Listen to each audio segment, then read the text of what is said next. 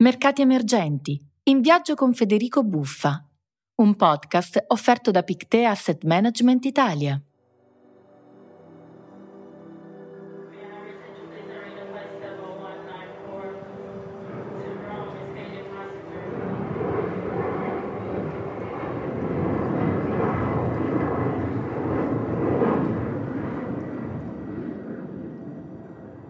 Sei mai stato in un ashram? È un'esperienza che tantissimi vorrebbero provare per ritrovare se stessi e dedicarsi alla meditazione.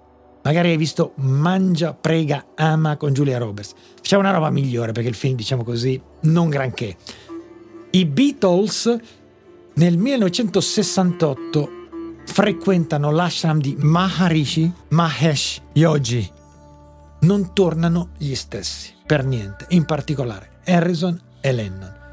Infatti il paese in cui mi trovo oggi si è guadagnato la fama di luogo spirituale per eccellenza. Allo stesso tempo però ha anche un'altra anima che è più materiale e decisamente più pratica, per esempio Bollywood. Oggi come oggi la prima macchina da cinema del pianeta Terra. Se andiamo con i numeri non si può fare paragoni con nessuno. Producono 1000-1200 titoli all'anno e staccano più biglietti per il cinema che tutto il resto del mondo. In un anno normale 2 miliardi di biglietti cinematografici. E in tutti i film c'è il balletto, Qualsiasi argomento sia, c'è il balletto, deve esserci per forza. Il film più drammatico devono ballare, se no il pubblico abbandona la sala. Una volta in India, e può succedere soltanto lì, stavo vedendo un film e il pubblico partecipa come fosse una cosa che sta succedendo nella realtà.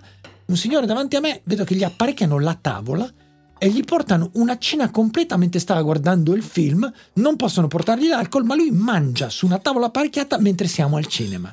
Non c'è una singola cosa che in India puoi realmente prevedere, tranne che non la puoi prevedere. Ecco, lo sapevo, mi sono tradito. Ti ho già svelato che oggi mi trovo in India. Sarà la stanchezza, perché non è mica facile passare così velocemente da un paese all'altro. Ma ti confesso che trovo questo viaggio davvero affascinante.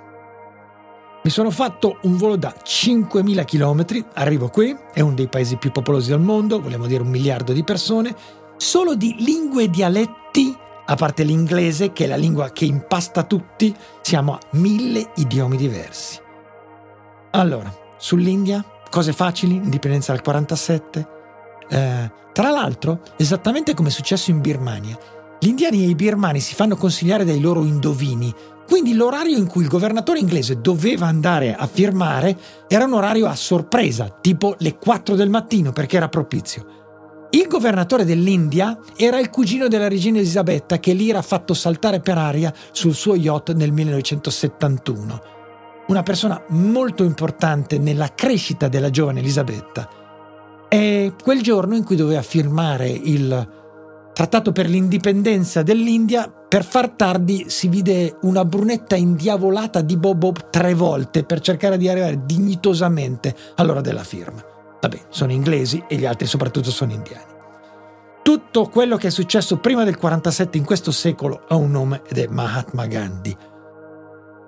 La popolazione oggi, se ci vai, ti accorgi che è incredibilmente giovane, 26 anni.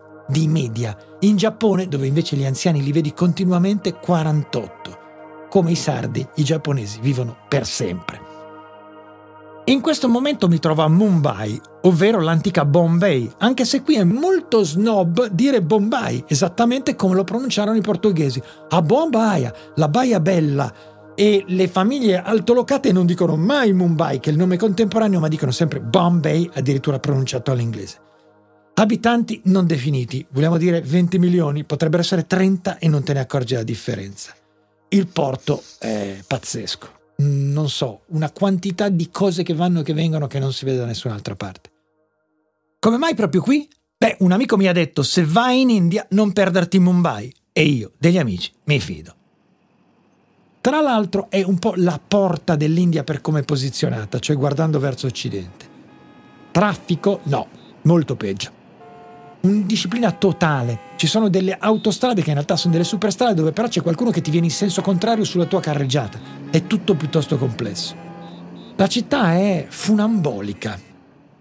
Adesso vorrei andare dal mio amico che me l'ha consigliata. All'inizio tendi a prendertela con lui, poi sai che se sei stato lì hai fatto un'esperienza di vita totale. Per esempio, un guru a Bombay, scusate lo snobismo, mi ha fatto fare una cosa che non avevo mai fatto nella mia vita, a parte una meditazione col fuoco, ma soprattutto mi ha fatto imporre i polpastrelli delle dita e con un sistema che è possibile soltanto in India mi ha diagnosticato chi sono in questo momento della mia vita, dicendomi devi curare questo, questo e quest'altro. Io gli ho dato persino retta, però devo dire una cosa, quello che diceva tendeva a succedere. Vabbè, chiusa la parentesi.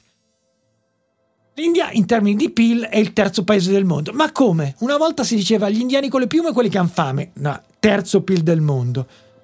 Davanti a loro sono Stati Uniti e Cina. Sono all'8° posto per numero di multimilionari.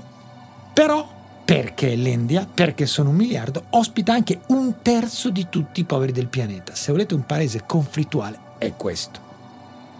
Le autorità governative si stanno adoperando molto per cercare di alleviare il fenomeno, anche con, politiche populistiche. Il fenomeno si sta attenuando parecchio, però il paese in certi campi è avantissimo, in certi altri estremamente indietro. Ok, siamo arrivati. Questo è l'albergo, pago il tassista, non vuole la mancia, forse perché non gliel'ho data, eccoci qua.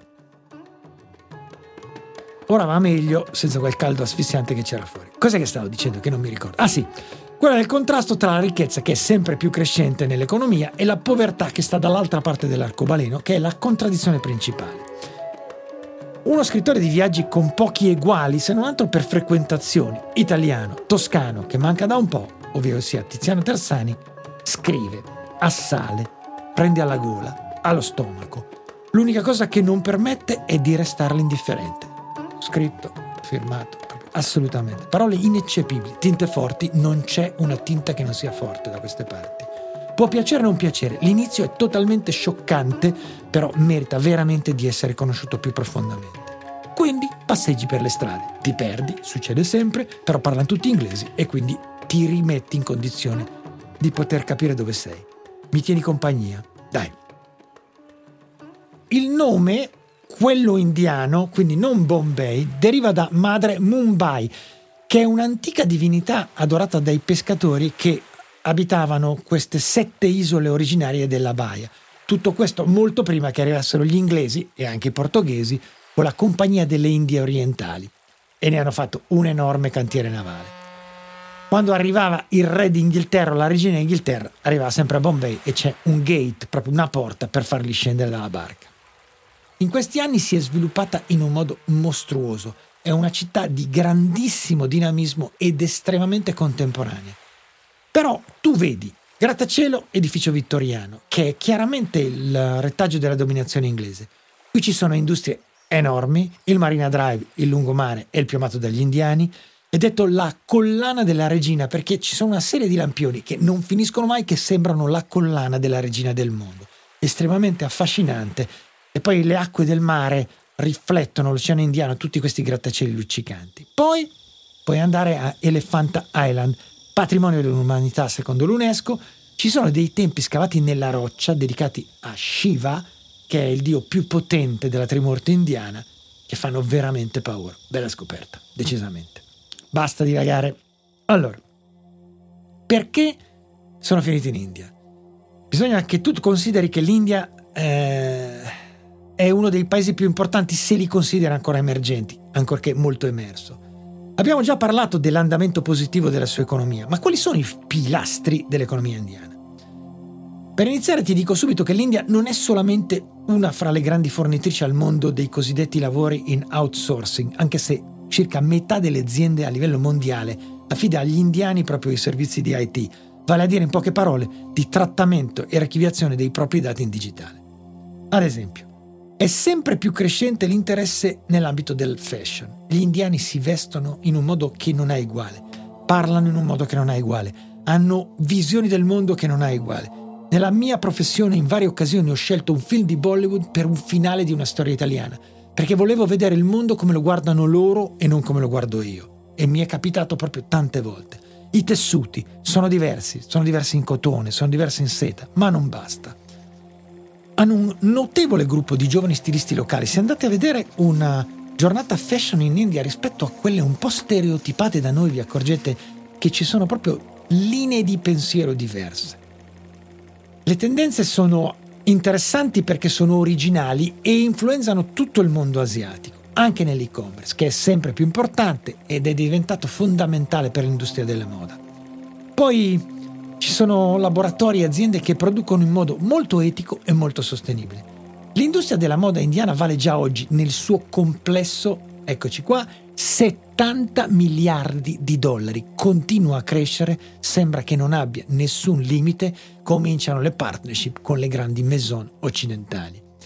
Ma se c'è un settore dove l'India è avanti a tutti è sicuramente nell'industria farmaceutica, nella biotecnologia e nella biomedicale. Questo paese, sapete, ha tradizioni millenarie, la medicina indiana è usata da tutti quelli che seguono l'omeopatia, così come quella ayurvedica. Personalmente mi curo spesso con concetti ayurvedici. E poi, vabbè, lo yoga, che è diventata una disciplina del mondo. Non ha limite, non ha tempo, è forse la disciplina individuale più praticata sulla faccia della terra. Nel farmaceutico l'India è al top. Per esempio, qui si fabbrica il 20% di tutti i farmaci utilizzati nel mondo. È il miglior e maggiore esportatore di generici, anche perché ha un bassissimo costo di manodopera nei suoi stabilimenti. Le autorità hanno programmato una vasta campagna di incentivi, così eliminano la dipendenza dalla Cina quale fornitrice di materie prime. Poi passano da produttori alla costruzione di vero e proprio laboratorio di ricerca avanzata, che quindi può fare qualsiasi tipo di concorrenza con le grandi case occidentali. E questo sforzo sta dando i suoi frutti. Per esempio, notizia recente, qui in India è stato creato lo Zykov-D, è il primo vaccino anti-Covid che puoi somministrare senz'ago, quindi per via intradermica. Pensa alla differenza. Il ciclo di somministrazione è 3 mesi, semplice, veloce, efficace. Decine di chilometri da qui, non di più, ha sede qualche cosa di unico al mondo, ovvero sia il più grande produttore di vaccini al mondo per tetano, differite, epatite e tante altre malattie. Quando entreranno nell'affare Covid, questi non li fermi più. Si calcola che quasi 2/3 di tutti i bambini del mondo vengono attualmente vaccinati con quello che si produce a 10 km da dove mi trovo io in questo momento. E pare che il tutto sia addirittura nato per caso. Nel dopoguerra, infatti, la famiglia Punawalla, dalla quale discende l'attuale proprietario dell'azienda, gestiva una grande scuderia di cavalli da corsa. Gli animali al termine della carriera venivano inviati in un istituto, qui a Mumbai, che produceva vaccini utilizzando anche il loro sangue. Uno dei cavalli viene morso da un serpente, ce ne sono tanti in India, proprio quando si trovava qui a Mumbai, e quindi l'antidoto era disponibile, ma non ancora utilizzabile, e quindi in attesa del cosiddetto permesso governativo. Il cavallo muore e la famiglia Punawalla allora dice: e se creassimo un nostro centro di produzione vaccinale per evitare che in futuro succeda qualcosa di simile? Come si dice da noi, soprattutto in una certa città, da goes nasce goes. Direi che ce n'è abbastanza per definire l'India la farmacia del mondo. Lo è anche da un punto di vista di rimedi nella storia dell'umanità, perché il rimedio indiano esiste da 5.000 anni. La modernizzazione del concetto di rimedio li ha portati dove sono. Allora, devo dirti una cosa, da questo soggiorno ho imparato parecchie cose interessanti. Adesso, strada, albergo, doccia, anche perché qui fa un caldo umido che levati, aereo e altro posto che possa essere un paese emergente.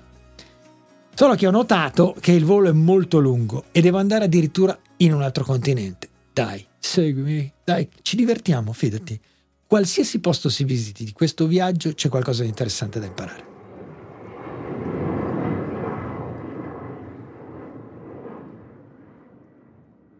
Questo podcast ti è stato offerto da Pictet Asset Management Italia. In Pictet abbiamo creduto fin da subito nel potenziale dei mercati emergenti, tanto da aver lanciato il primo fondo dedicato a quest'area già nel 1991. Per chi come noi vuole anticipare il cambiamento e guardare al futuro, i mercati emergenti, ancora poco presenti nei portafogli globali, spesso a causa di pregiudizi ed erronee percezioni, rappresentano un'importante fonte di innovazione e un'area ricca di opportunità e storie da scoprire.